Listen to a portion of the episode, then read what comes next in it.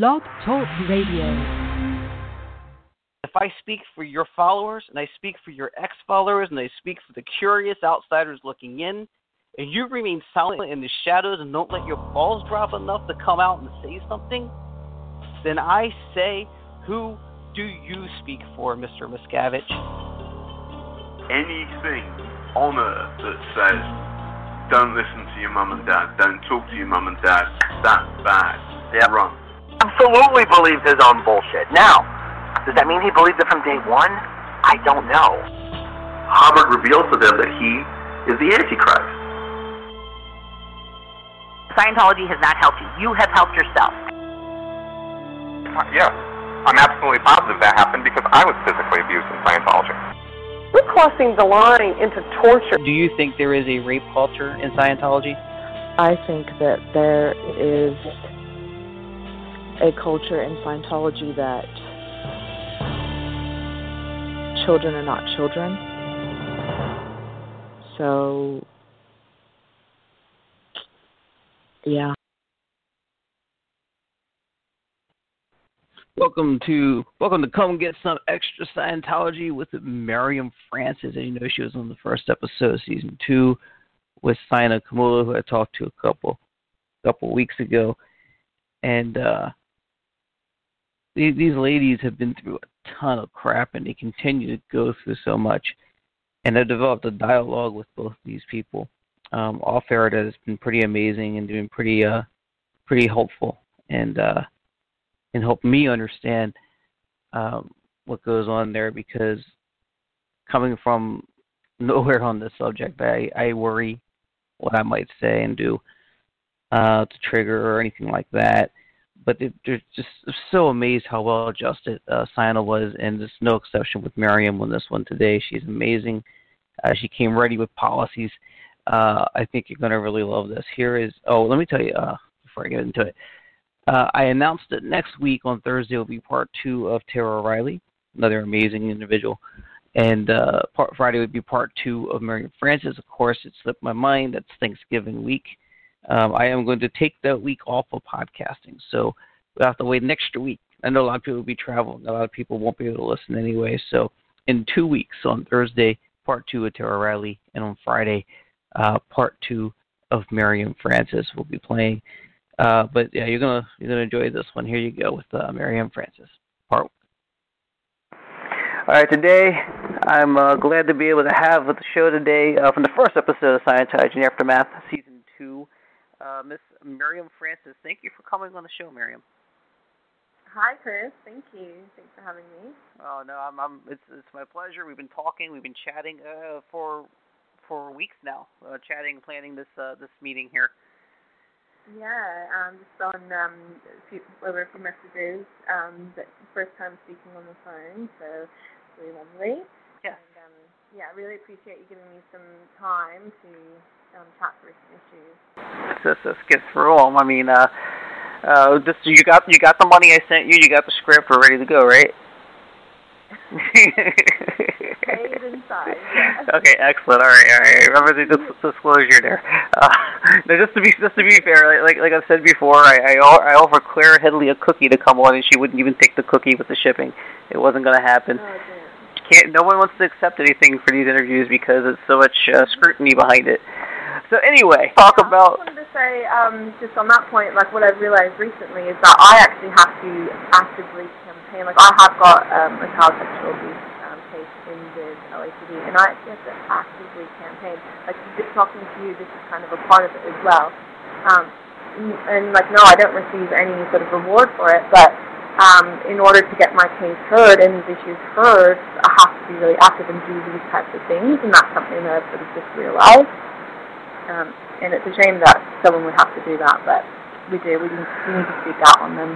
Okay, is it getting easier now that you've been on TV uh, doing this? Now that you've been on Aftermath, is it easier to come on? I've seen you go on other radio shows and, and podcasts. Is is this uh, better? Absolutely, yeah, absolutely. I think every time it gets a little bit easier. Um, there's definitely a lot of nervousness. It's not something that I'm completely familiar or comfortable with. Right. Going on the show was the first step um, in doing that and become, uh, I guess, you know, having a public sort of voice.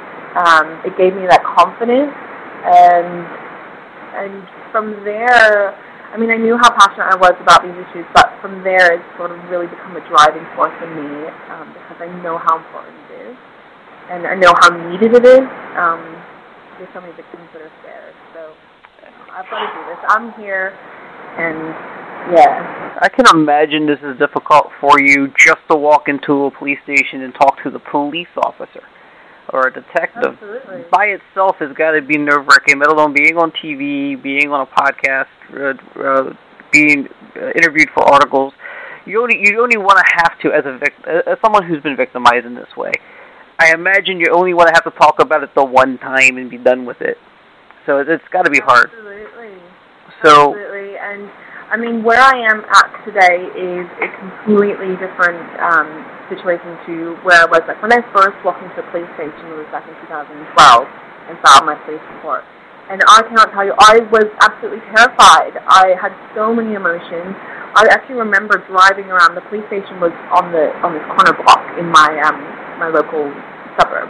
And I would, you know, I drive past it and have my eye on it, and I drive around it, and I drive around the corner, and I drive back, and I just it took so long for me to actually walk in there.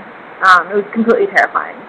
And from taking that first step, um, I've taken so many little tiny, tiny baby steps that you know most people would not even have seen, even people closest to me. I take these little tiny, tiny, tiny steps, and that's what it takes to get to where I am now. And it's been a massive journey.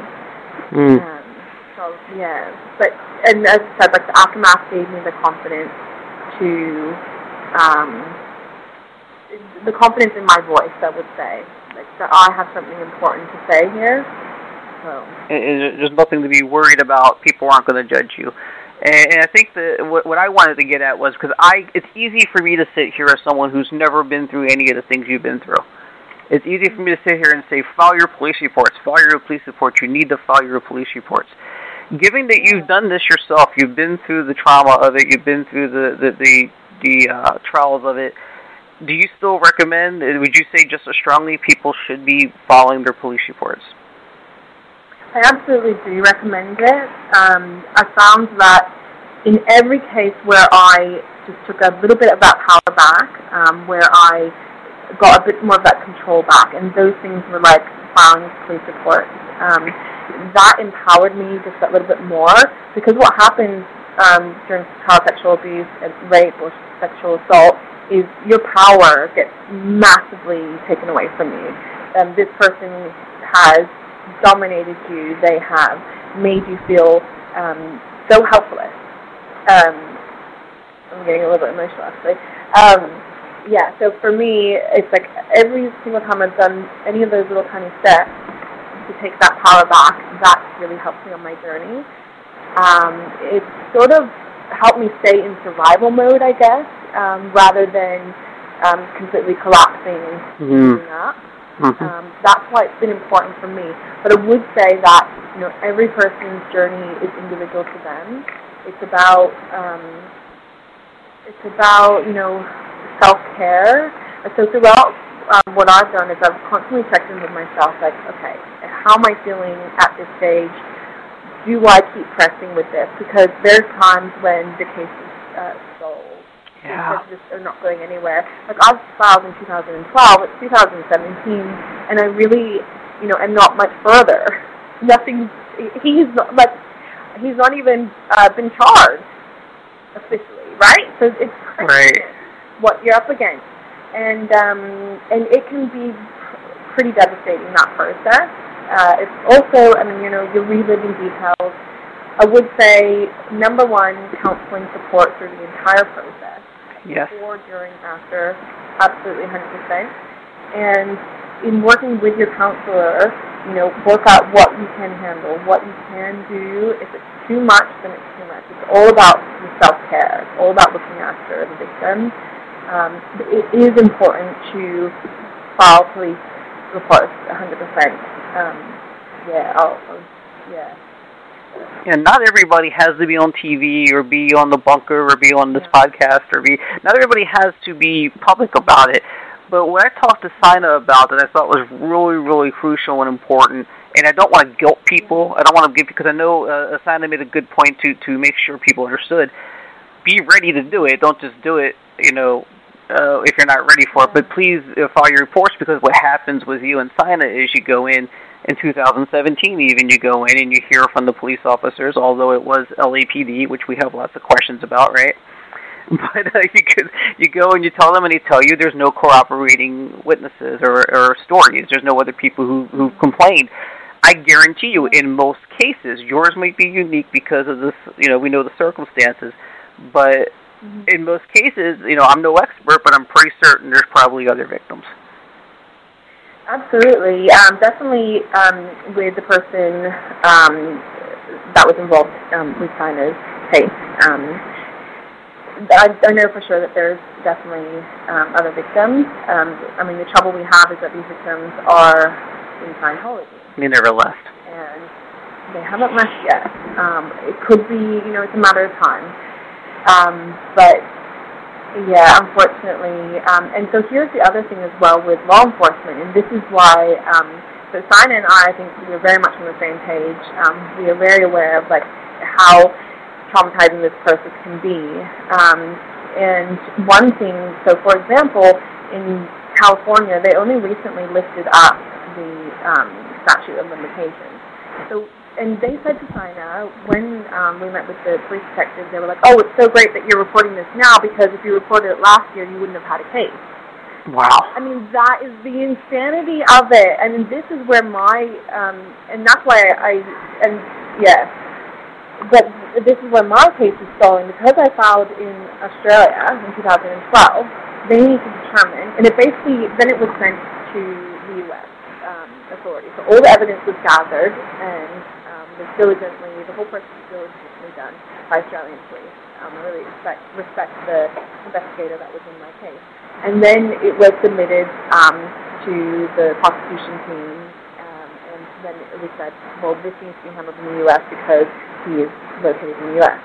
Um, so it was sent over. Apparently, it goes via Interpol, and then it would have gone. Basically, they don't know where.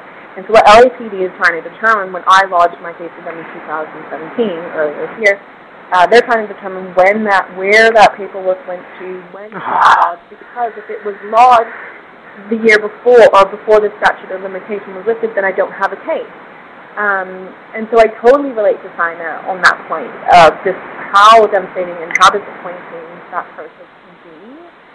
Um, because literally when they find this paperwork, they're going to tell me, okay, yes, we got it last uh, before the statute of limitations, no, you don't have a case, or uh, yes, we've only just gotten it now or this year, so you have a case. Um, it doesn't change what happened to me, but it, it's, right. it's all about the laws and what they can do and the limitations um, that are in that. Uh, it's very disappointing to me that I, I, all I want to do is I want to see my day in court. I just want to state my case in court. It took me so much to get to where I am, to be able to um, you know, have the guts to stand up in the way that I have. And I just want to see the evidence laid out and just for the, them to give me a chance at justice. And I haven't been given that yet. Wow. It's it's it's it's wow. yeah.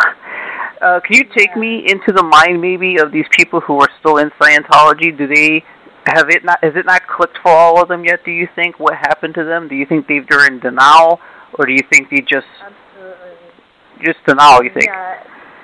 Um, definitely, um, I think they haven't processed what's happened. I think that's the biggest thing.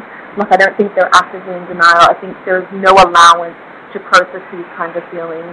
Um, kind of, Sina mentioned about the tone scale. Um, mm-hmm. her a bit about that as well. And you know, you're not allowed to go below these certain tones, and these certain tones that you're not allowed to be in is like you're not allowed to be a victim. That's really bad. Um, you're not right. allowed to even be, you know, grief. You're not allowed to express loss. You're not allowed to be angry about something. Um, and it really constricts you emotionally, especially that was drilled into us um, as children. Like I remember um, we had to recite it back. You know, we had to learn it verbatim um, as a child. So it's very indoctrinated into our upbringing. Now, I do want to say, um, talk a bit about um, what you know, um, not about trying to say sorry directly, but about the other people that uh, uh, were aware of it or the other children that were affected Sure. by this person. Like I remember, um, so this occurred at the ATA, um, and I remember it kind of being like a bit of a running joke between the kids. This is how sort of like aware of it we were was that like, oh, um, you know, such and such, his big penis, that's his big pencil poking out. Um, Mm. you know, like it was something that was talked about, like, oh, don't sit on his lap because his big pencil will poke you, like that kind of thing, like amongst the kids. Oh my God. Um, I also remember seeing um, like young girls would run up to him and he would pick them up and hug them and he would just really hold them very tightly to his body for an extra amount of time. That as a kid, when I saw that, I was like, that's weird. Like, That's odd. I don't understand that fully, but I don't like that. I don't like seeing that. Um, Now, that's natural. That's a natural reaction. That is a natural reaction. That is not an engram, by the way. No, of course. Um, I just felt uh, that there was something not right about that. Um, although I didn't have the information to sort of process like what exactly that was. Right. Um, I mean, uh, bearing in mind, like I was sexually abused for a number of years, and I still hadn't worked out what that was either. Um, so yeah, as a kid, you sort of think about things differently. Wow. And that was this is the the overall experience. I mean, you have no. You you guys were at the ATA ranch, and you had no real guidance, did you? You had no real. You had no real leadership. It was just to your own devices, it seems. Yeah, well, um, the adults were just simply outnumbered. Um, and I've got a reference here um, where it talks about. Uh, we'll go back to actually. Um, yeah, I'll go into these a bit later, but it talks about this ratio and um, basically that how the the staff are just completely outnumbered by the children. So with that, like you just have an inability to look after these children properly. Also, the kids have nowhere to go to. I remember when I was um, uh, when I went to the CEO, I was six years old, and I was probably about six or seven the first time um, I got really sick. I had the flu, and there was so many kids running around. It was just complete confusion. There was most likely over a hundred children there, and of varying ages. And I just laid down in the yard uh, on a bench, and I just laid there. Um, so I was so sick. And eventually, an adult finally found me, picked me up, and put me into the isolation ward, which is where they um, care for the sick kids. Um, the second time that I got sick, I remembered that that had happened the first time. So Mhm. I actually literally did the same exact thing. So again, when I was, I would say I was about six years old when both of these things happened. Um, the second time, I was like, okay, well, the last time I got sick, I laid on the on this bench in the middle of the yard, and a, an adult found me. So I'm going to do that again because that worked out last time. Like the, the confusion of it, the amount of children versus the adults is like you just couldn't even see the adults for the sea of children. Um, Oh, wow. You certainly didn't feel like you had any kind of like voice or right or anything or a particular person to go to. You didn't have that kind of relationship, and you had absolutely no contact with your parents. Like I, I was not aware that I could pick up a phone and call my parents at any particular time. Um, we had very limited contact with them, so yeah. That brings up My parents wouldn't even have known that I was sick, you know, when that happened. That brings up a couple of questions there. Uh, one, the only way you figure you'd get care is if you laid on a bench in the middle of a bunch of children in the playground. That was the only way you knew to get help. Years old. Yeah. Now, care, if I understood correctly after talking to a, a couple other people who've been on the ranches, care consisted of being put, like you said, in the isolation ward, which is just a a place where a bunch of sick people keep trading germs. Is that about right? Yeah, so we were put into, um, they called it ISO, which is short for isolation. That was usually a room, um, and this carried through all the way up um, throughout when I was in the Sea Org. It's basically, and it, maybe it comes from the ship, you have a large group of people, a large amount of people in the one sort of area. They need to isolate you from the entire group. It's not like in the normal society where you have your own house and just go home. In the Mm-hmm. uh, also, I mean, we didn't even go to the doctor when you were sick. It's literally just were put in this room. It would give you vitamins, Vitamins. water, vitamins, food, um, check on you, check your temperature, basically, you know, monitor, and that, that was it. Did anyone ever die in there? Not as I recall. Okay. All right. Um, I was actually I was sick pretty often throughout my childhood, so I ended up in there quite frequently. Now, now that brings up another question: Is were you in trouble for that? Did they look down on you, or were you treated differently because you were always sick? Does it mean there was something wrong in their minds with something you were doing that made you sick all the time? Yeah, I mean, um, they have a thing called PTS handling. Yeah. So um, yeah, so then that's how you would be treated, and you'd have to do PTS handling. Um, certainly, like it's an indicator that something is not right with you, like that there's some situation that needs to be dealt with or handled if you're sick. It's not because you're just sick, or because you fell ill, or um, there's a reason for that, and then there's like further handlings that you do. So I haven't really gotten into too many people. I've talked to a lot of, I've talked now more than ever. I've talked to people who were children in Scientology, and one thing that I haven't really hit on that I wanted to was the treatment you get in these situations is no different than the adults get treated. As far as you're now now you're PTS, and now you have to be audited, or did you have to get sec checked? Um, yeah, I never had to get sec checked um, for being sick. Um, and, and yes, on that point, um, adults, the children were treated as adults, absolutely. Um, I was, however, sec checked uh, when I was leaving, when I was routing out at 17, I was leaving the Sea Organization. They actually started sec checking me questions about what my father did to me. Like specifically? Specifically. Oh wow. Specifically, 100%. I mean, your thought, like, what did you do? What did you like? Yes. What did you do here? What, I, I, I was like, I was completely like appalled. I was like, Oh, oh, it wasn't what did he do? It was what did you do? I'm sorry. Yes. Like, what did um? Oh wow. Reference to this happening. What did you do? How did you make this happen? Oh, oh wow. Like, I Yeah. was four years old and I was sleeping. Yeah. past me. Like it just really does any more reverse around like that. Like confessional style on the e-meter, quote unquote, sort of lie detector thing. Uh, when I was 17 years old, asking me about child sexual abuse that I experienced when I was from of about three to four years old, um, eight years old. They were asking me like, "What did you do?" Um, it's insanity. It's complete insanity when it comes to those sort of situations. And I actually got so upset and I just started yelling. Um, I think there was like four questions that were specifically designed um, in, uh, around that. And as I said, I, I initially started answering the questions, but then I realized what was happening. You know, was like, you're insane. This is crazy. Um, yeah. And so the auditor, the person that's doing the counseling with you, um, they actually submit your folder as you're doing the processing. They submit, and actually, I brought it up with my counselor um, or the auditor, Scientology auditor, in order to get help with it. And they, and so that went into my folder that was submitted, and then a case supervisor looks over your folder and recommends which the next step. The next step was questions interrogating me about how I. Uh, was responsible for my own sexual abuse as a child. Like it's crazy.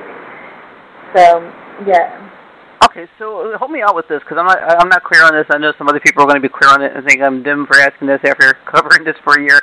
But um, Yeah. the I have trouble saying this word. Is it secresync? Uh, the, they call the files The- the protected. Penitent Yeah. privilege. That. Yeah. Yeah. So the I know the audits are that, but are the are the sec checks that? I feel like the sec checks aren't. Yeah, I'm not 100% sure, um, but I can tell you that it's very arbitrarily used, that idea. So, for example, uh, if someone left and spoke out, you know, their folders would be cloned and um, digits of information would then be released by the church in various ways um, to smear that person. However, for example, when my father confessed to sexually abusing me, you know, this would have come to light between somewhere around 1997 and 1998. I believe it's 1997. Um, and he, when I was 12 years old, he it came up in his confessional, his sex. Um, and he was then told to do a handling. He came to the ranch and visited me and confessed to me in person when I was 12 years old. He also confessed to my mother. Now, um, there was never a police report filed. So whereas they do use some of this information for their own purposes, they don't use it in order to help victims. They don't use it to expose um, child sexual abuse um, incidences. Um, yeah. So basically, they sort of use it for evil and not good. Right, they'll use it uh, against somebody, but they won't use it to help somebody. Absolutely. Absolutely. So I'm thinking that if if legally somehow they, the government could get a hold of sec checks, your specifically and your dad specifically is all the evidence you need. It's a confession.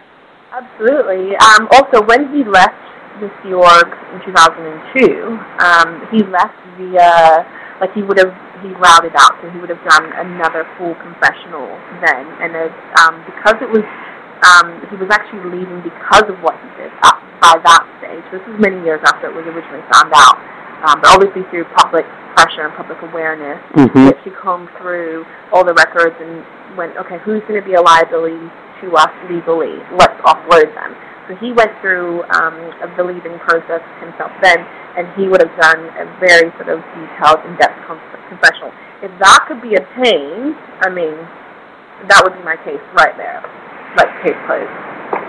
So yeah, there's a lot of information that they're holding that could help many many victims, um, and they won't do it because they perceive that it's going to affect um, their their status, or I guess uh, affect their um, public relations.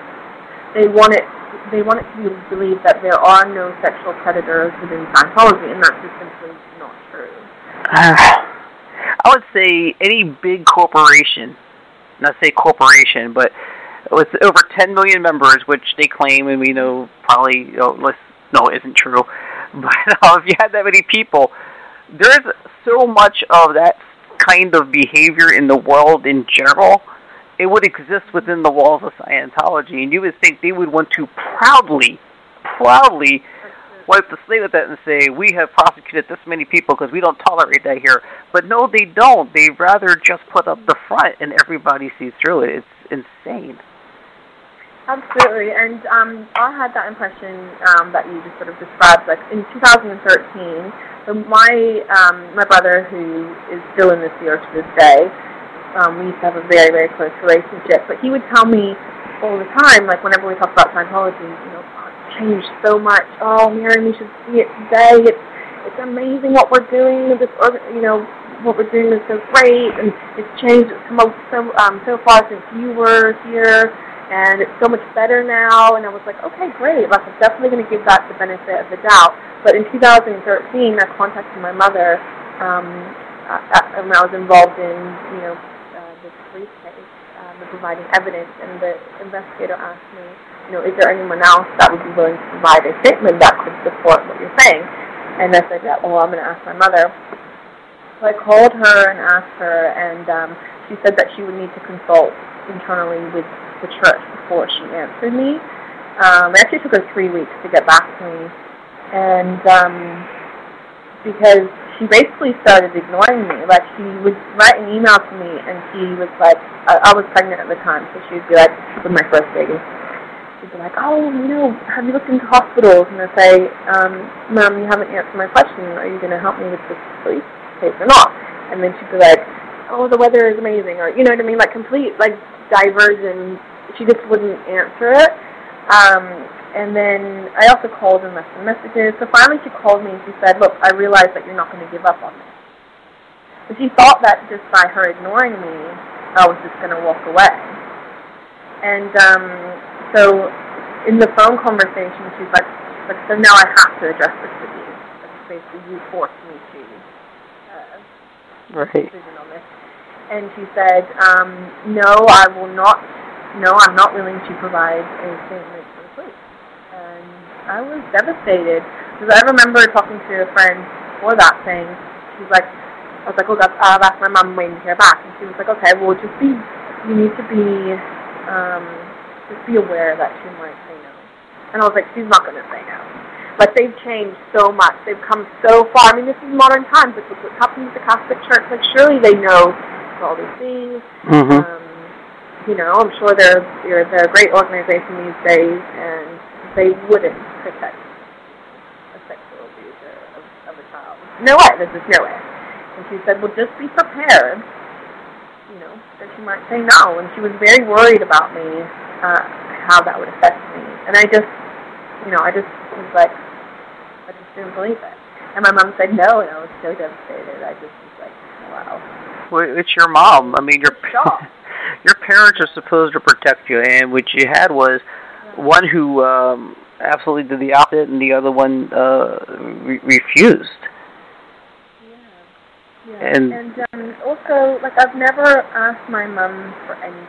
Like, growing up, you know, I was in the cadet She really didn't have, she didn't raise me, first of all, and she really didn't have to, I mean, the church allowed her to really not take a huge part in my life. Um, the church took care of me, you know, in that way, or the church raised me, and she wasn't really involved um, we certainly didn't have like a natural or normal mother-daughter relationship. She just wasn't very involved in my life. Um, and I mean, her first priority was the organization. So, and definitely her children came um, by far, you know, second or last to that. But um, yeah, I never, I never asked her for anything growing up. I never, uh, even when yeah.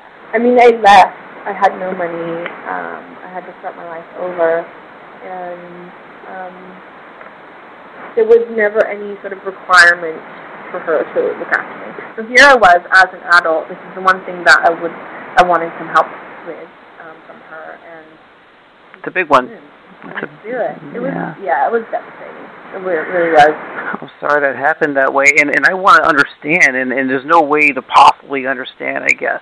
You know what's going through these parents' minds because there's so many parents, and I think it still happens today. That uh, leave, you know, it's like they almost, uh, it's almost a relief. Well, I don't have to take care of my kids anymore. I'm going to be busy doing something even greater, which is a really screwed up mindset. Yeah, um, I think that it was a very gradual effect. Um, like I don't think that any of them went into this year going, "Oh, great, free childcare." Right. I'm gonna dump my kids here. This was a very um, gradual thing, and um, this is why actually this would be a great point for me to sort of read some references because what I want to talk about here is the Church of Scientology really interjected itself in between the parents and the children, and the parents didn't have like a direct um, involvement with the case. Like it was very limited. Um, so there's like design, there designated family time, that kind of thing. But beyond that, like uh, a parent didn't really have a say in the kids' lives and, and how they were raised. Um, so the church was definitely very much um, involved in that way. And I know that it was gradual. So when, uh, like when our parents first got involved, there was bit of family time. I think there was a regular family time every day. Um, and then from there, it just got reduced. Family time was canceled, um, leading up to like, you know, what now went to the ranch. Um, when basically us all, my parents very, very little because we were just like in this isolated boarding school. Um, yeah, so um, it's something that happens gradually, but also the York has enforced that. And now, actually, yeah, so I'll just cover some references here. Okay. Um, yes, the first thing I'm going to say as well, what has been really rewarding um, since speaking out is like, um, you know, I've got my experience of how I was raised in the cadet org, but leading on from that, I got to be involved um, with some other second generation um, people who had grown up as children in it. And Yeah. Having access to references that actually describe so it's one thing for me to experience it, but to actually see the policies that say, that actually dictated my experience, that actually caused me to have that experience. It's very enlightening. Um, it's, it's healing for me. I don't know. I can't explain it. But to have answers and to have Right. information, I think helps so much. To see things in writing that said, you know, yeah. So Okay, so then also, um, so there are plenty of references um, that are pretty horrendous, going back to you know 60s and 70s and that sort of thing. Um, things that were written by L. Ron Hubbard. Um, and what I wanted to say is, I'll, I'm going to touch on three references here Mhm. that are from 1996 that actually refer back to those previous references. So, um, like, for anyone that might want to say, well, those other references are old, they're from the 70s or the 80s or um, 60s, they're not relevant. But here we have a reference to 1996. It's called The Sea Org and Children, and um, it was created by the International Management Executive Committee, and it's referencing all these other flag orders. So things like cadet, uh, there's one called Cadet Children Designation, one called Governess, um, your policies on children. So all these previous references that spanned all these other years. It's still what they do is they refer to them and then they create new policies based on them. So they're very relevant, um, and they don't like anything that's written by LRH is not canceled. Okay. So. Um,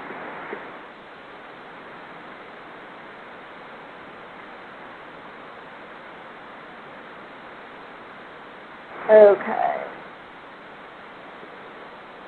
So here's one called The Sea Org and Children, and um, it's talking about here um, that um, the Sea Org moved from the ship to land, and it says later, after the Sea Org moved ashore and established land bases, some couples began to have children. While not presenting the practical difficulties of life at sea, this second dynamic activity nevertheless proved non-optimum with respect to Sea third and fourth dynamic purposes and activities. So basically from the outset they're saying, well, uh, these children are a problem for us. They Right. don't align with what our purposes are. So, sorry, this is a reference from 1996, 30 November 1996, called The Org and Children. Um, and I'm just reading off some highlighted points here. Sure. Um, it says, it is, it is a matter of reality that the parent of a newborn or small child is not really available to perform this basic duty. Um, so as in looking par- of parenting, they're not able to perform that being in the field. Parenthood to this significant degree takes a field member off his or her full purpose, functions, and duties. Thus, the reality of field life clashes with our basic respect and affinity for children. Um, so they're saying that children should have a certain degree of care. The field basic cannot um, provide that. This is not a place for kids. Right. Um, and um,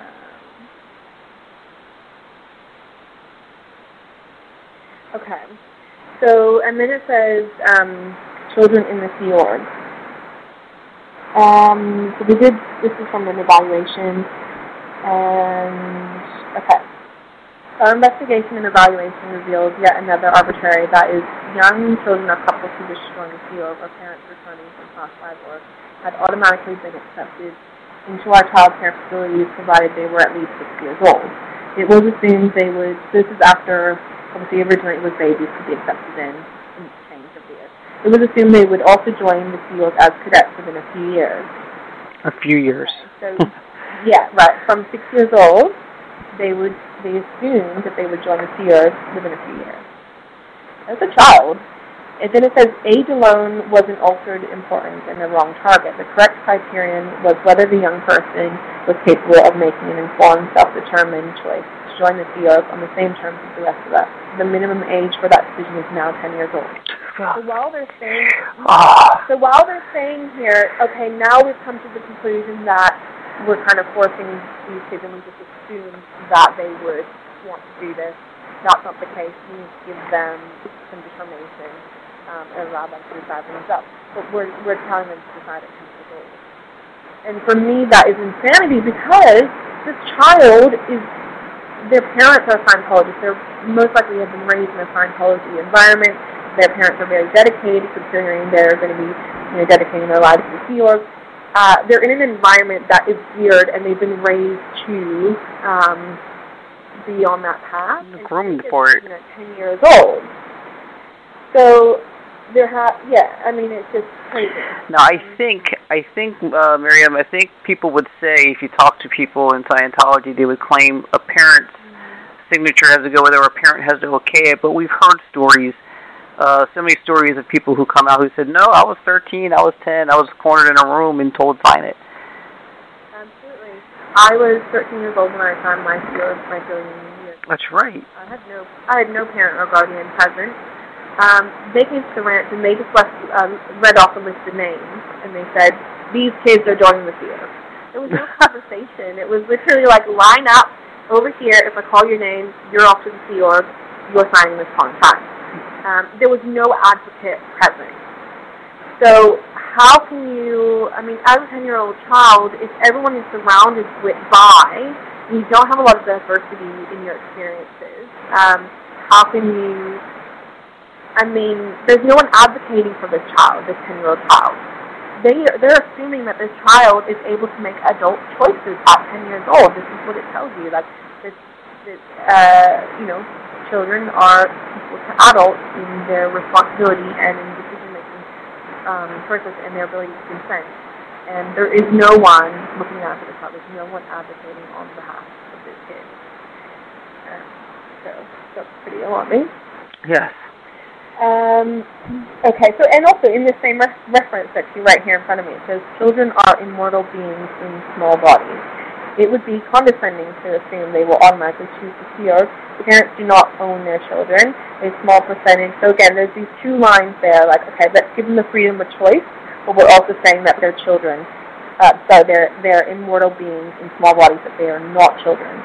So it's very kind of mixed. A lot of double speak. Um, but also, yes, absolutely. Um, it also goes, goes on to say a small percentage, two and a half percentage, in reference to children, are even suppressive and would not qualify under any circumstances. Then it quotes uh, LRH. It says, as LRH put it in FO, which is Flag Order 804, 804, Ethics, a thetan is simply a thetan. Body size has nothing to do with it. The trouble with children is that it is a generality. That's the way children are. Um, a suppressive is a suppressive whether he is big or small. We don't have suppressives in the Org whether they are big or small. Big or small upset, get upset treatment and SPs get declared. There's a real uh, idea here from LRH down through throughout all organizations that these children are equal to um, you know, they're they're able to make these decisions. They're spiritual beings in small bodies. The body size has nothing to do with it. Um, and it's just, it's just not true. Um, Right. children are vulnerable and they need adults to advocate for them, to help them, to support them, to give them extra care. Um, and- And we've heard these stories before. People, there have been children who become declared SP. And once they're declared SP, they're kicked out on the street. They're not old enough to have jobs. They don't have money or nowhere to go, and they have no parents to care for them because the parents, they're not going to give up their eternity for the kid that just got killed. Uh, yeah, often, I mean, very often the parents, um, they're so entrenched in Scientology or the organization, um, that's just the way it is. And um, it's really awful. Yeah. There's just no No. Um, and also, um, like reversely, a lot of parents were. I remember growing up hearing that you know this kid's parent was now declared special person. It was a real shame. Like the kids carried that shame. Like oh my my father Hmm. was a special person, and uh, they had no contact with the parents um, growing up. So I mean, this is really clever way of Scientology to eliminate. Um, you know, if someone's trying to speak up and um, trying to make changes, or there's some you know criticism there, they can just declare them a suppressive person, and everyone just wipes them, and including you know they can remove a parent from their own child. So This is something common. they're a law on, unto themselves, basically. It's something common we hear over and over again is children are not children. Excuse me. Children are adults or uh, or thetans and little bodies or they've been around for millions of years. And uh, with this always coming up, there's always that whole idea that um, they're subject to the same rules and laws as any other adult, and that they have the same responsibilities. And it's kind of a torment. It's a torture. It's it's a trafficking of of sorts that doesn't get um, enough attention in the government and law and in the media. I'm wondering, if, remind me, how long you've been you've been out for a little while, right? Yeah, um, I'm not sure exactly like uh, because I left this New York when I was 17, but then it took um, a number of years to this process to Yeah. separate myself from Scientology like fully and completely. That process takes a long time. So I would say I probably came about that around, let's say 2009, um, around that time. Okay, so between like um, 2008, 2009, 2010, but leading up to that, just before that, like definitely had started questioning things. Um, sorry, I would say 2008 would be like Okay. definitely when it started pushing me because there was a huge release of the Basics book, and that was complete insanity. Um, right. there should literally be a, a story of like there should be a book that comes out just about that thing alone because it was incredibly abusive. Um, Mm. And that needs to be spoken more about. But uh, yeah, on from that, I would say yeah, 2009 probably was um, very pivotal in 2010 as well. Well, let me- it's just gradual. It just goes over time. Let me see if I'm on the same page with you on this. Uh, my observations, is it seems to me that there was less attention on the subject of Scientology and abuses because we only had certain high-ranking members talking that have uh, that have left. So you're hearing about physical abuse, you're hearing about humiliation, you're hearing about the suicides and the mistreatment of people who needed real psychiatric and medical care.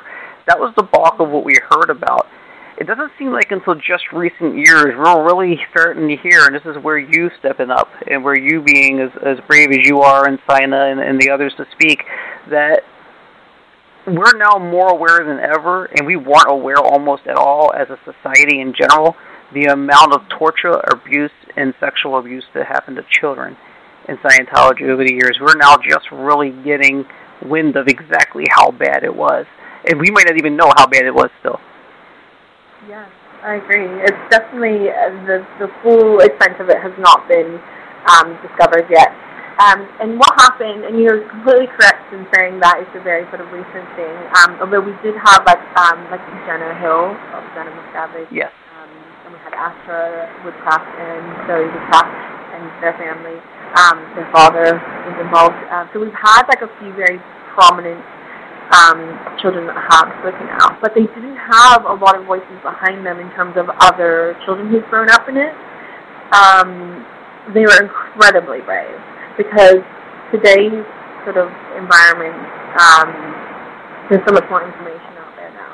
There's so much, so many more people coming out. It's an easier situation, I guess, to that degree than what they came out in. Um, so I definitely applaud them for what they did. But you know, as a um, as a person sitting back with having had these experiences that I've had, and um, once I'd made my decision that I wasn't a part of the church anymore, and I would, you know, hear about these things that people speaking out, and I would sort of sit back and just go, you know, I'm so glad that they're saying something. I'm so glad that this is out there. I'm so glad that this is out there. There's so much more. I always knew there's just so much more to cover. Um, and I would feel very frustrated and very conflicted with myself because I was so scared to come forward. But at the same time, I was like, you know, rooting and cheering on these other brave people, but I wasn't lending my voice to it. So I was very conflicted in that feeling. Um, it was actually very upsetting for me. Um, just, yeah, that frustration of um, being very scared, very intimidated about doing anything, and yet having so much to say. Um, so I think we'll see more and more people, you know, coming up through that process. And it does take years, like like victims in any, you know, especially child victims in any sort of um, case. It does take a long time to, or in a lot of cases, takes a long time to get to that point where you can get to that position where you can speak out. So I certainly don't, you know, um, look down on people who haven't done that or who, who aren't where like me and Sina are. But um, it just takes time and it takes healing and it takes processing and there's you know everyone's journey is individual to them. But I think we will find out. We'll keep there's more and more to come. I, I really believe it's time for the government and the lawmakers and, and anybody who can make a difference in this to stop ignoring it. There's enough now. Absolutely. There's enough now. There shouldn't have to be more that have to come out. Uh, I believe everybody should file the reports. Another one, like I said, has to be on TV or on the radio. But I, I feel like I, I, I feel like there's more than ever now a spotlight being put on with the whole Harvey Weinstein thing in Hollywood. Mm-hmm. Uh, more of a spotlight being put on how much abuse is being done sort of casually and not being uh, taken um, account of, and more people speaking up and more people being heard about that. And just generally speaking, there's more of an eye on sexual abuse in general, which is a great thing, I think. Yeah, I definitely agree. I definitely agree. Um, I mean, it's it's kind of it's a little bit disappointing that it has to kind of come to this. Like I've said before, like I feel like I have to campaign my case Right. to, to get somewhere with law enforcement, and it just shouldn't be that way. Um, but we're just not as far evolved. Like we're getting there now. We're starting to get there, and we're starting to have these conversations, um, which is very important. And there's still so much more to do. But I really come to the realization that we're not, as a society, where we should be on it. And that's why these conversations are being had because we have to have them. We have to do it now because we didn't do them in the past. So now we have to do them. We can't wait. And that's very important. Um, and I'm glad it's being talked about. And I hope that with that sort of um, those of things being highlighted, that we can also talk about you know child sexual abuse victims Yes. um, that's been, you know, cases that have been solved, um, or victims that have been silenced by the Church of Scientology. There's just so much more to uncover here. Now, now, not to be devil's advocate too much, but do you get concerned about the overwhelming claims? You start to worry that there's going to be too many people making claims for the sake of jumping on the bandwagon, trying to get you know, lawsuit settlements out of celebrities. That would, because I think those are the people and the people who who have that rape culture mentality of you should have said something in the first place, are people who really hurt people like you who really have something legitimate going on that really need the help. Yeah, I guess um, you know I don't really think much on that. I feel like um, you know everyone has the right to their voice and to their experiences, and it's not up to me to determine whether a claim is valid or not. Right. Um, it just simply is not up to me. It's up to um, well, ultimately, you know, the systems and law enforcement. Um, and unfortunately, they still have a long way to come as well. Yes. But it's not up to me to determine that, and every person has their voice and has a right to express that. Um, yeah, and how do you, I mean, yeah, it's just It's tough. It's tough. I'm not in a position to determine those things. I just don't, yeah, I just don't sort of think on them. Um, what I try to do is stick to my story, like things Sure. that I have experienced. So I definitely try not, I try to avoid like talking about what other people have experienced. Okay. Um, yeah. I think what's important is how it's received and how serious the charges are being taken. I think I think you take every charge seriously, and if you don't do that, you're you're doing it wrong. Yeah, I think that you know due dil- due diligence has to occur, um, and unfortunately, what we're finding with Scientology cases is that this due diligence is not is not occurring. That it's being hung up, um, and it's not being processed as it should, which is very alarming.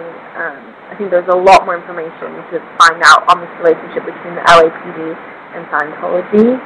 Um, we also have in um, Australia, there was a case, um, a young woman, Carmen Rayner. I don't know if you've come across this story, but um, Hmm. we it became very public. Um, she herself and her mother were coached by Jan Eastgate, who is the, um, the president of the of CCHR, which is the Citizens Commission on Human Rights Mm-hmm. that's a part of Scientology. And so when she was 11 years old, um, Jan Eastgate coached herself and her mother. There's also a witness that has come forward. So you have three people telling the same story. You have Carmen Rayner, you have the mother, and you have um, this extra witness who was involved, had actually come into the room when this conversation was being had.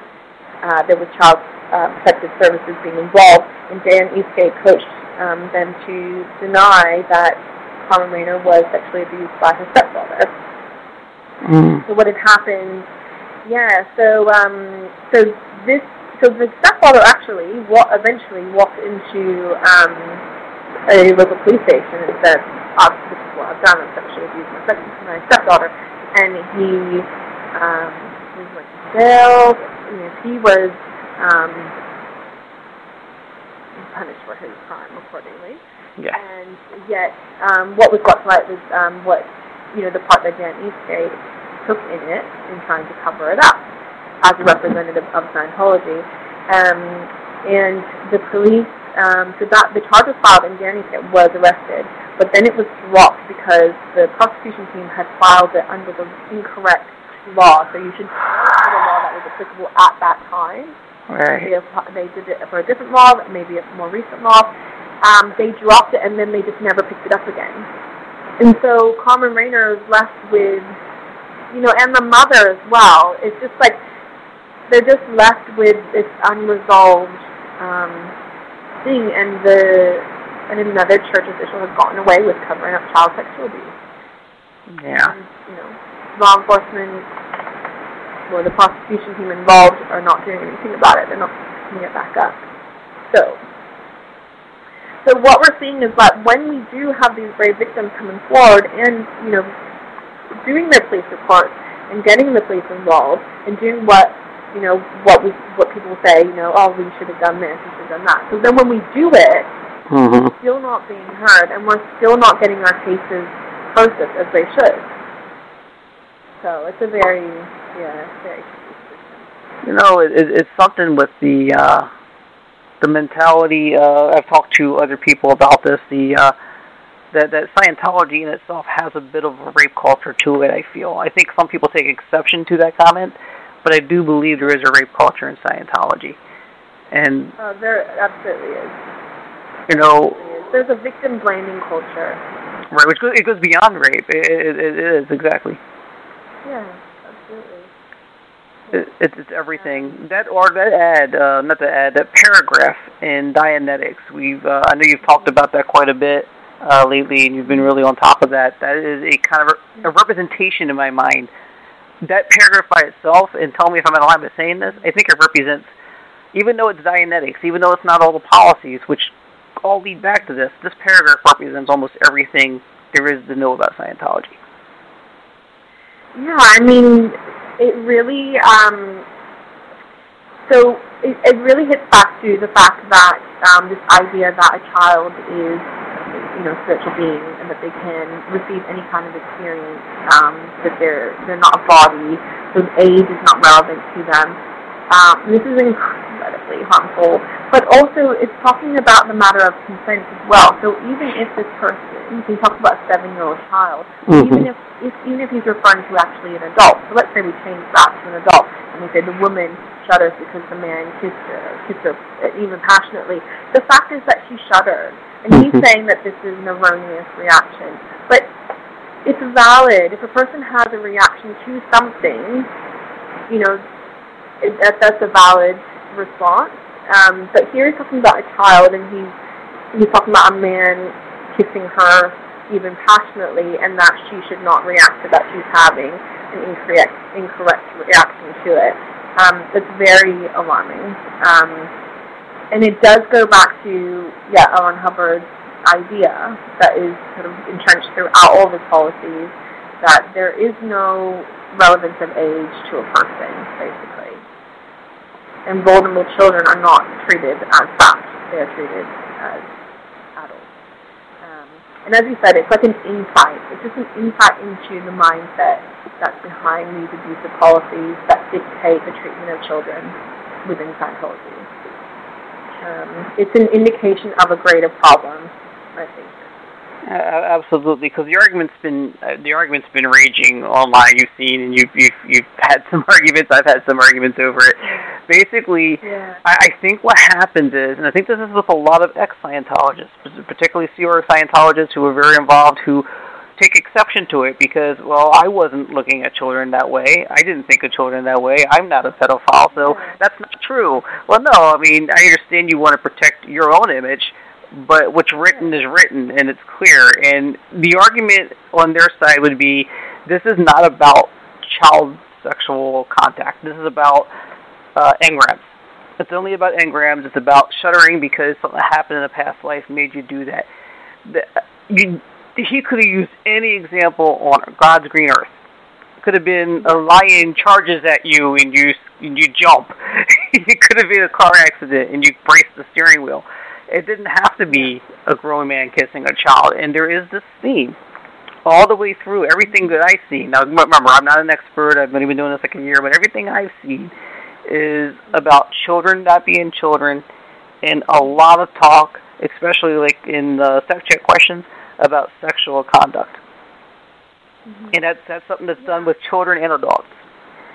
Yeah, absolutely. Um, and I think what it is is like this is the LRH sort of mind control. Like this is the depth that it goes to, so that even a person who actively speaks out against Scientology, at times they can't sort of come to grips with you know something that someone that someone else would see blatantly as wrong.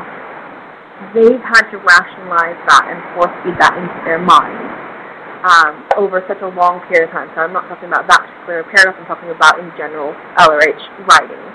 Um, and at many terms they've had to rationalize certain things to make them fit. Um, things that contradicted each other. Um, I remember bringing up something to a supervisor and saying, well, LRH says this here, but back there he said that and it contradicts. And he said, well, reread it and find your misunderstood words. Find out what you don't understand. LRH always makes sense. That LRH is the word. So if you're force fed this, and the more trained somebody is, so for example, if someone's trained up all the way to be a course supervisor who then goes on to train other people, I mean, and they've done that for years, that's the depth of how entrenched Scientology is into their sort of fiber. But and they may not have come to that yet, to, to that conclusion of understanding of how far that goes. Um, that there's more sort of unraveling to be done. And, you know, again, it takes time. Um, but the thing with L. Ron Hubbard is he didn't blatantly say, hey, everyone, here's an announcement. It's okay to go around and try and make out with little girls. Um, all you men over there go and do that. So he didn't say that because we can immediately reject that. We can say, hey, that's wrong. But what he did do is he put it into his writing. He weaved little things and he, um, you know, through, um, you know, he's an incredibly, he's an incredibly talented writer. He's the most. Was he? was he talented? he was very intelligent and he was very, um, I mean, he was uh, uh, I, thought, I think he has um, he's a very intelligent person, and um, he was also I think his manipulations he's weaved into his writing. So while this is one paragraph that's in you know quite a lengthy book, um, it's sort of like towards the middle to the end of the book, and um, he's weaved that in there. So what he's doing is he's just sort of weaving these concepts through your mind, like things such as, you know, children are not children, um, and in order to, you know what I mean? Like you're not just gonna, if you've come through all that whole process, you're not gonna be able to immediately reject something that he says. Right. This is the brainwashing. This is the mind control. This is him sort of permeating into your your thought process. Um, and yes, I do understand like people who have been associated with Scientology, they want to reject that because, um, you know, they themselves object to things like child sexual abuse. They feel Mhm. quite passionately about that. Why would they? Of course, they never admitted, like they never accepted that that was okay. And just by reading that, they didn't accept that that's okay. And I get that. But if someone else reads it, who's not had any L. Ron Hubbard, you know, training, um, they read that and they say that's wrong You, you see it. because they just know it. You know what I mean? Yeah. Um, and yes, I have been involved in like some debates re- recently on the topic. Unfortunately, like I mean, I'm not even proud of the fact that it is even a debate uh, Shouldn't be. subject. Right. Yeah, um, I, you know, the whole thing, um, it was very upsetting for me. Um, it was very personal to me, um, based on my own personal experiences, something that I feel very passionately about. Um, and I did speak to, um, I'm currently receiving like, uh, sexual abuse counseling, which is great. Um, I spoke to my counselor, and she said, you know, you're very far advanced in your thinking about uh, you know, you process all this Scientology stuff. And she just wanted me to realize that people who come through Scientology, they may not be where I am. And um, just to understand that there's more education. Like, and that's my angle, is like, let's just educate more. Let's just put more information out there so that more people can understand. Um, yeah. Well, good. And that's all good. I can do. Yeah. That's all you can do. I think it's amazing what you've done so far, and uh, I I commend you for everything that you're doing because I don't think anyone wants to talk at all about it, and you talk about it uh, more often these days. Um, you know, I, are you worried about? Uh, go ahead. Go ahead. I was just going to say on that, like the the difficulty to talk about this. Um, I remember as a child, like I could not tell anyone. I just couldn't even get the words out of my mouth that it, it had even happened to me. Um, was that more shock or? I just I just couldn't. Like it's a physical thing. Like I could not Yeah. bring myself to, even though I wanted to. Like that desire was there. I couldn't say the words. Um, I think the first person I told was um, when I was in the Sea and I was 15. Um, I know that I I did tell Sina. So it was either Sina um, that I told first, or I told this boyfriend. But I think it was the boyfriend who was able to get this information out of me, and then I told Sina. So it was around this for the same time. Um, I think when I was um, 15 was when I was with this boyfriend, and he, I opened up to him and I said, my dad to me. Uh, I said it in a very roundabout way, and he was like, okay, and he understood what happened. So I actually didn't even have to say the words. Oh, Um, and we sort of like had a very roundabout conversation where he was able to understand what happened, and then think as a result, it was a bit hazy, but I think as a result of that, I was able to tell Sina. Um, yeah, or perhaps I told her before that. I just can't remember 100%. But yeah, it was very. It did come up in auditing sessions as well. Um, and again, it was a massive struggle. Like you just sit there for ages and ages, and I, you know, they'd be like, okay, you know, tell me. And I, it was just hard to even get those words. Um, so as I said, like it's a long process to get to where I am to be willing to talk about it. But even I'm not even talking about what exactly happened to me and, and describing instances. Like I definitely avoid that. right. Like, Oh, I just yeah. don't want to remember. I don't want to. Um, it gives me a physical effect. Like Okay. I, it's painful, and I can't. So even to this day, while I will talk about all the issues surrounding um, these things that I'm passionate about, but I, I still struggle to, ha- um, you know, get into what actually happened in any. And you detail. you shouldn't have to. You shouldn't have to. Yeah. Um, do you worry about the children today in the new uh, the Mace Kingsley uh, Family Center? I know they're being audited and purified, and you know, purification read down things, and they're auditing babies. Um, I don't know if any of the people associated with the ranches that did these things are associated with this school. Yeah, um, I do, and um, I'm sure that the the the ranches and these institutions, these Scientology institutions for children, um, have come quite a long way. We have public have public awareness, um, and legal system's becoming more aware of what's going on as well, what has gone on. So they're just simply not going to get away with things that they used to get away with. So they will change things to that degree. Um, I worry about it in terms of grooming the children to become hero members, to um, you know, to follow on into Scientology. Um, L. Ron Hubbard, I think, was very aware of you know get them in young. It's definitely definitely um, yeah. So so that that is something that I'm concerned about.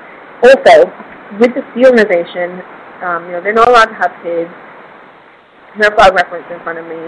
They're saying where it says um, they're talking about, you know, okay. So sorry, this reference. It says, um, okay. Um, so this line here is now correctly been determined that individuals who put children above their over their duties must now leave the Org. So that's talking about preferring children to the Sea Org and that you know not allowed to use the leave. But then it goes on to say um, there's no lack of couples bearing children. Right? In the past half century alone, the planetary the planetary population has tripled. We do not need to create them in the Org when doing so endangers our purpose and mission. So not only is it against our purpose and mission to have children, it endangers it, um, but also they're saying like we're not looking for our next generation through the Sea organization. Now the, that is the question: where are they looking for that? And that would be through these Scientology schools um, and through these these ranches and these um, programs um, that are targeted towards children. That is where they're looking for their resource now that they don't have the cadet organizations anymore. Yeah, I imagine now they're not encouraging Sea Org members to have abortions. They probably still it's probably still inferred, kind of generally, like oh, you you have an abortion or you're out. But they're not throwing them out of Scientology completely. So you leave the you're out of the Sea Org. Will they let you? I wonder if they'll let you back in when your children are over the age of six or ten. I wonder if that's how they're doing that because they, they need the children to sustain their their organization at this point. Absolutely. I think that now it's um nowadays it's the child has to be sixteen when if the parents want to join the Sea Interesting. Um, yeah, so that's changed a lot. And again, this is from public pressure. This is from public awareness. Um, this is from people speaking out, and, and it creates an effect on the internal environment in Scientology. That's why it's so important to speak out and make these issues known. Um, but yeah, so it has changed quite a bit. Um, but yeah, so as I said, like where, where they're getting their resources for in terms of children would be through these like Scientology groups. Um, are not really expecting it from Sea members to create that, create these children. And um, I would say that the atmosphere, uh, whether or not there's still abortions going on, I don't know. Because um, again, there's so much awareness about that now. But um, definitely, it would be frowned upon if you left because you were having kids, because you wanted to have kids, or because you felt pregnant. Right. I mean, well, I mean, the thing is with the, uh, well, with that, like I said, it seems like they would need those children to sustain because like there's not a lot of walk-ins coming in, and yeah, it seems like it's a bit of a catch-22 I, I don't imagine uh, this can go on much farther. Well, here's an interesting thing, Chris. Is like how we're able to stop people going into Scientology is we're getting the word out there, and that's largely through the internet, um, also through like news outlets and TV programs and stuff like that.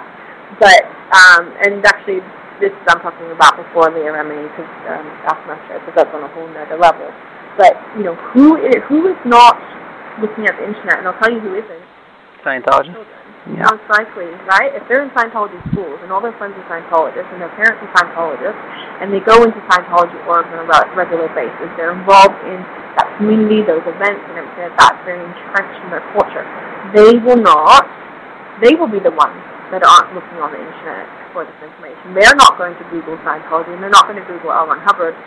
So they only have one flow of information. They are the primary target for this organization, without a doubt, 100% without a doubt. Uh, beyond that, I would say sort of like um, countries that maybe are not as exposed to it. Um, but yeah, it's pretty sort of like a worldwide phenomenon uh, about information again, Scientology. But yeah, so yeah, these children would be the primary target. Okay. I mean, I don't care how much is better now. They come a long way. They treat Sierra different. They treat kids different. They treat the schools different. Yeah. They treat, you know, the RPF might be gone. Maybe it is. Maybe it isn't. You know, the whole, who knows what's going with the whole. Uh, the ranches are gone. Oh, that's great and all, but Yeah. all this stuff that happened over the last thirty, forty years Yeah. still happened. Absolutely. it still happened. It needs to be. It needs to be addressed, and it needs to be. Uh, uh, there needs to be some justice for that. All right. So uh, I, I think we might be ready to move on to another subject. if you if you're ready, Um, let me just I want to make sure you hit everything you want to hit on here. Okay. Well, I wanted to go over this. Um. Look, I think I think we've covered it pretty well. Honestly, there's so much information about um, this upbringing through the cadet org and being raised and groomed um, members. Um, it's basically a matter of googling. Like Google these references. You'll see the actual Scientology policy letters, flag orders, um, written references that describe how children should be treated and the separation between um, the children Actually, that is something I wanted to get into. But if, Let's do it. yeah, if anyone wants to Google, there's plenty of information there. But I will say, um, uh, I've, I've highlighted so much. I just don't know how much we can cover. Okay. Um, like, Wh- wh- Whatever whatever you feel is right. stuff. Yeah. Um,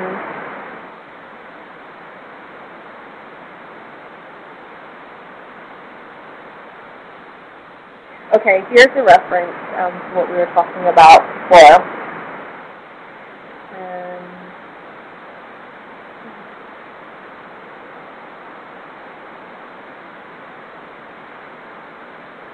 so one second. I feel like you over prepared. I totally did. I totally did. I'm like, oh my god, I have an opportunity to talk and like cover everything, um, which obviously we can't really do. But okay, so actually, here's a good point. So here is um, something that's written. Got all of the reference on it. But it's, it's basically a policy about it's trying to, and this is obviously the date 1984, six year I was born. Um, they're trying to create something, this parent liaison liaison committee so it's basically like this sort of body that comes between the parents and the church. Well, it's the church body, but um, like an internal church body, and that is how the parents have their line into. So they can't, they don't have a line directly into their child, and they don't have a line directly into the child, the or the child care organization, like I do. Like my kids are in child care today, for example. If I had a complaint, you know, I can walk straight in there and say, "Hey, what? Why is this?" mm-hmm. all parents didn't have that right. In fact, they weren't allowed to. And not only that, here it says, says anyone complaining about child care, education, or conditions who has not used and supported the Parent Liaison Committee, so they have to use and support the Parent Liaison Committee, may be called before a court of ethics. Wow. If you have an independent complaint as a parent, which you have a right to, and you want to voice it, if you're found to be talking in that way and complaining about childcare, education, or conditions, you may be called before a court of ethics. The charge in all such cases is spreading discontent to encourage disaffection. Um, Yeah. and then, here's another thing. Um, any parent may submit CSW, which is completed staff work. So it's like a request to be reviewed, basically, for approval to get something done. Um, so they may submit CSW to the Parent Liaison Committee of their org for improvement of conditions of their children. Such proposals must be within the economical capabilities of the org and are forwarded to their CO, planning officer, who then in turn proposes. So he has to approve it. He then in turn proposes the CSW to the CO's council for approval. so the parents have to go through all these different levels of approval and um, write a formal written Yeah. request, which can be denied at any point through Right. this process. And not only even just to get it to the committee, and then the committee is determining it on economical sort of factors, and they can easily just throw it out and go, well, whatever. So you literally, the parents do not have that direct right to their child. Like they don't want to deal with it. It's just you know, it's it's not it's not generating revenue. We're not going to really be bothered with this. Yeah. Do you want to make it so difficult that you give up or you don't even bother? Absolutely. And meantime, you're sort of working around the clock. Um, you don't God. have time to think about your children. Um, okay, so here's another one. This is 1977. It says, um, and this is where I want to mention how the physical separation of children and babies, okay, um, with their parents. So, um, or being kept apart from their parents. Okay. Children, including babies, this is called Babies and Children at Cedars Complex, which was the living, um, I guess, complex for Cedars members. Um, Children, including babies, may visit their parents for short periods only and under the supervision of the parents, but may not go into org areas. So that's the general staff area. Babies stay at the cadet org. Think about that. Babies stay at the cadet org. Mm. They're allowed with their parents for short periods only. They may not sleep overnight at the Cedars. So they're not. They don't even get. Babies don't get overnight stays with their parents. I mean, that is just yeah. Um, Mm. Nor may they stay in the parent post area during the day. The cadet org has been established to look after the children of field parents so that the parents can do their posts without interruption and worry about the children, and the children get proper supervision and care. The specific point of babies being at the complex and even setting up a nursery here for babies until they were old enough to walk was buried with LRH. He not okayed this, and so this is for um, okay, he not okayed this and stated, quote, babies are cadets. They stay at the cadet org. Uh, okay. This, So obviously, so here some some parents were trying to keep their babies with them. Yep. They're, they've come out with a policy and said, no, you're going to stick your baby in the cadet org. So, I don't mean for this to sound like a great sudden epiphany, but this is all intentional. This is by design so that the children, as they grow up, become beholden to the organization. absolutely, yeah. Um, this is says any baby, so this is same policy. Any babies currently staying at Cedars are to be immediately routed into the org and the above standing order enforced. Hmm. And then it says this is to the benefit of both children and the parents involved, plus that of org production. Yeah. I mean, it's ultimately about org production. Yeah, that last part. It's physical separation, um, and it's the organization being involved in the care, um, even in the care of babies above uh, parents. Man. Yeah. Um, so here's one legal personnel requirement for cadets. This is um, 9 February 1980, the org um, policy, and it says, it talks about the legal ratio. So it says, in California, the legal personnel requirements are covered, again, 1980. So in California, the legal personnel requirements are covered in the State Social Welfare Code, Title 22. The various ratios for staff of children per Title 22 take into account daycare, night care, and auxiliary personnel. Um, taking all the areas into account, the legal ratio of staff owed to cadets for children works out uh, to one staff for every 3.5 children from that org. So, you know, saying based on this, um, it's worked out that there should be one staff member for every three and a half child. Um, now, as I said, when I was there, That was not. maybe five adults, and It was over a hundred kids. Um, yeah, so obviously that that didn't happen. That did not happen. um, and then okay. Uh, I think I covered that one.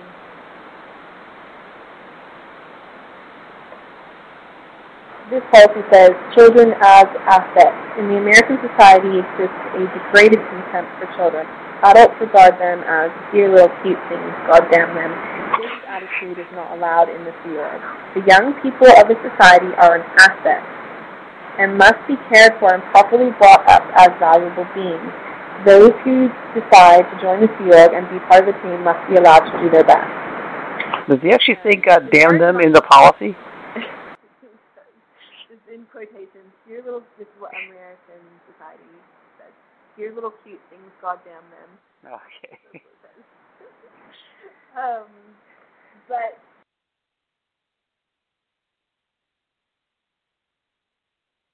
Okay, that's all I had time for today, guys. Uh, again, next week's Thanksgiving. You guys have a good holiday in two weeks. Come back Thursday for Tara Riley Part 2. Friday from Mirriam Francis Part Two. Of course, uh, there's a lot of names I can't remember who came out with minimum support um, the way Mirriam and Sina have that that I don't mention in this interview. I don't want them to go, you know, unrecognized. Of course, a lot of brave women before them that just weren't heard or weren't heard enough, didn't have enough support behind them, like Jenna Miscavige, as a matter of fact. So, um, so don't want to leave that out.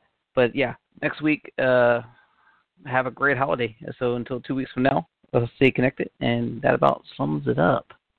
If I speak for your followers, and I speak for your ex followers, and I speak for the curious outsiders looking in, and you remain silent in the shadows and don't let your balls drop enough to come out and say something, then I say, who do you speak for, Mr. Miscavige?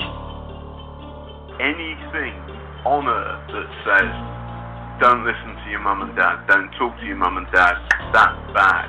Yep. wrong. Absolutely believed his own bullshit. Now, does that mean he believed it from day one? I don't know. Hubbard reveals to them that he is the Antichrist. Scientology has not helped you. You have helped yourself. Yes, I'm absolutely positive that happened because I was physically abused in Scientology. We're crossing the line into torture. Do you think there is a rape culture in Scientology? I think that there is a culture in Scientology that children are not children. So, yeah.